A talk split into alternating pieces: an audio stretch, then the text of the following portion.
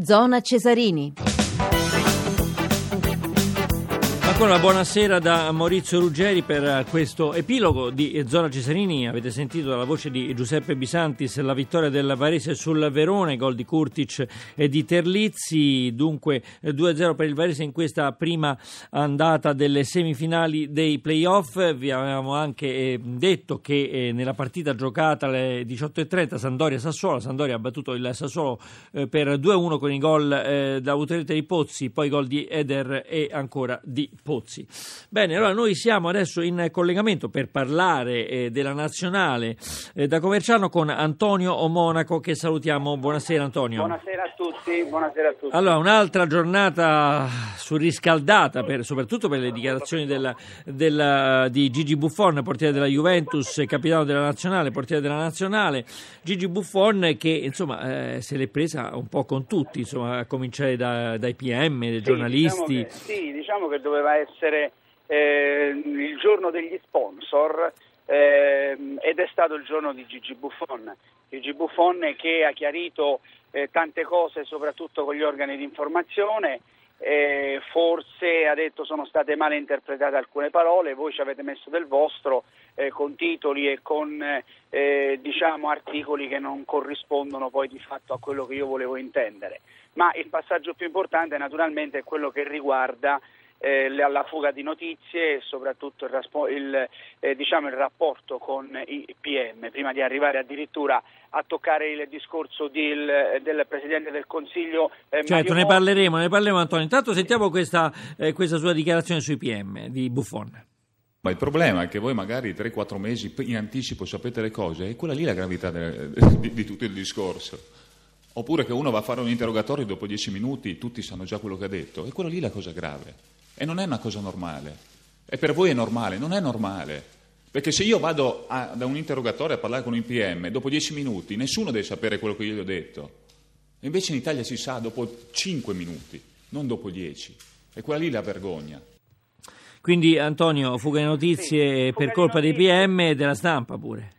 Sì, fuga di notizie perché Buffone dice non è possibile eh, che non ci sia più una sorta di, eh, di segreto, di eh, segreto istruttorio o quantomeno eh, non è possibile che dopo pochi minuti da, eh, da un incontro tra il PM e la persona indagata ehm, diciamo, eh, il contenuto di questo incontro debba essere reso pubblico. Buffon è stato molto molto chiaro su questo, ha detto addirittura ci sono delle cose che riuscite a sapere prima voi di noi e non si, sape- non si è nemmeno eh, spiegato il fatto, ha detto io non mi riesco a spiegare il fatto di come l'altro eh, giorno c'è stato il blitz a Coverciano e fuori eh, Coverciano, quindi fuori la struttura c'erano già le telecamere e c'erano anche i rappresentanti della stampa. Questo è il parere certo, certo. Antonio Monaco, oggi un po' il botto e risposta anche tra eh, Abete e, mm, e, e, Monti, cioè, già da ieri la dichiarazione di Monti, sì. cioè de, sulla sospensione del campionato del cal, di calcio per due o tre anni, queste sono le parole del Premier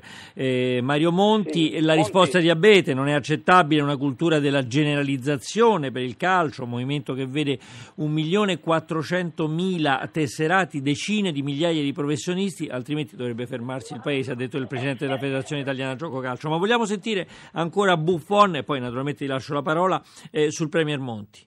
Credo che la risposta migliore sia stata quella del nostro presidente federale, che poi è, è la risposta vera. Ecco, come, come, vedi però Antonio, ecco, Buffon difende Monti, eh?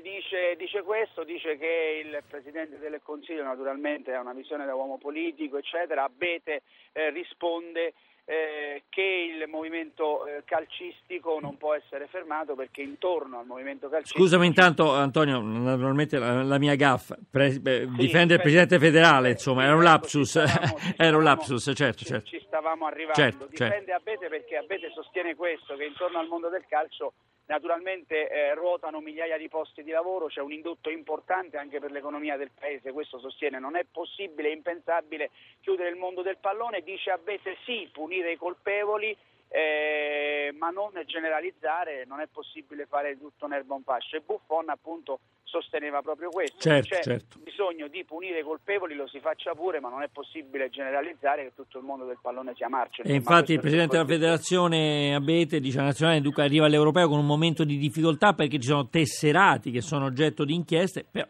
che non significa ancora essere colpevoli. Insomma.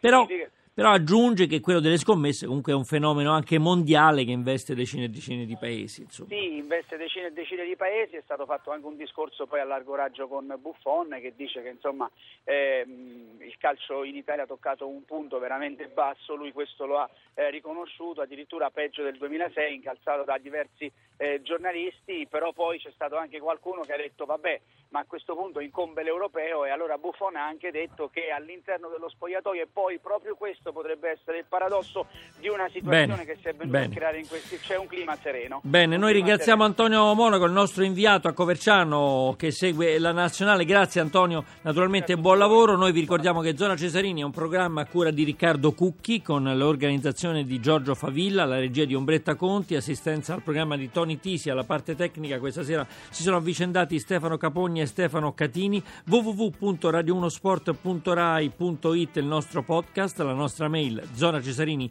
chiocciolarai.it ora, ora la linea va al GR1, noi ci risentiremo domani.